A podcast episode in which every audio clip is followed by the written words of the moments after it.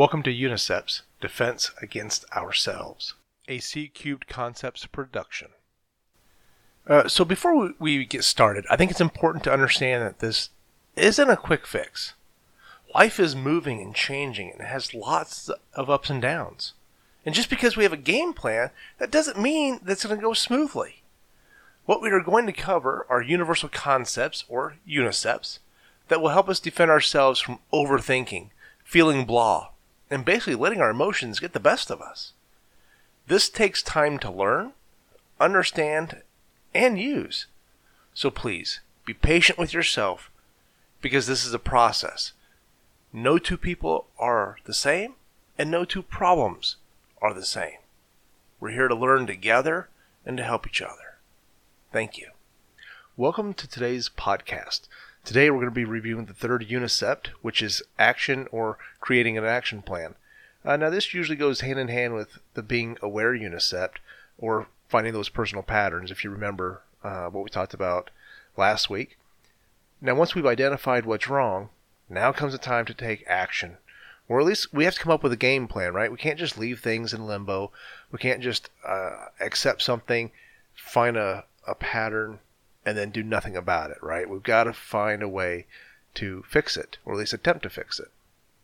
So, what makes this difficult is that we won't see if our action plan is working or not. Now, if you remember in the first podcast, we talked about uh, challenging ourselves physically. And the reason that's so effective is because we get immediate feedback on our decisions. We know if it's working or if it's not working and how to adjust it so that we get the desired result out of it. But when it comes to creating action plans to fix us, well, the results aren't always so immediate, and that can create a lag, uh, which with, with the results, which means our personal health it's going to take some time to fix. Remember, this is not a fix all or a magical wand. It's going to take time and effort and energy before we see any results whatsoever. But one thing we, we know for sure is that by practicing the uniceps regularly, and through cautiously trial and error, uh, we can start to see better results faster. What makes a good action plan? Well, it's got to be fluid, evolve, and even move when necessary. You know, it's it's not uncommon to have several action plans for the same situation. Now, why is that? It's because you don't know what's going to happen. So we're constantly coming up with multiple ways to fix the same problem. Uh, we really see this in relationships, you know, mainly because it's not just us, right? There's somebody else involved. There's somebody else who's going through their own stuff.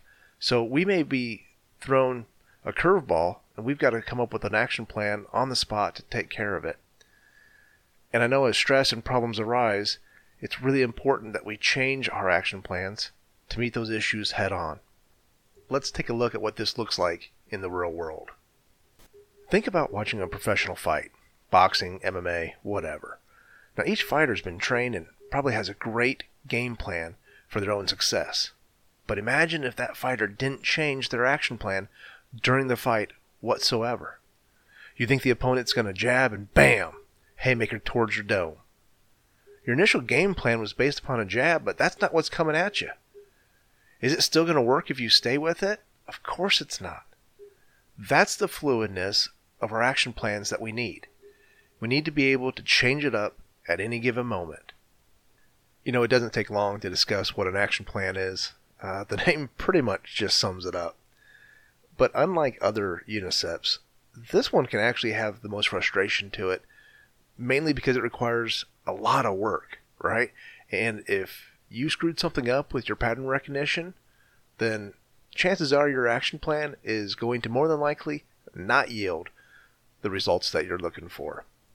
You know, well, something that I oftentimes tell my kids as they um, do schoolwork or they, they do different jobs around the house is it's okay for you to fail here and there. It's not okay for you to not try. Give yourself a little forgiveness. Just keep plugging away. So let's take a quick moment and talk about what happens when we get exhausted with the whole process. Right? The, the, how do we keep going day in and day out after creating action plans and looking for patterns and accepting things and we haven't even talked about the fourth unicept. there's got to be a secret. There's got to be a way to keep us from just being so exhausted we can't even get out of bed in the mornings, right? There is. It's going to sound super easy, but I'm telling you, it works. Try taking just five minutes and just meditate.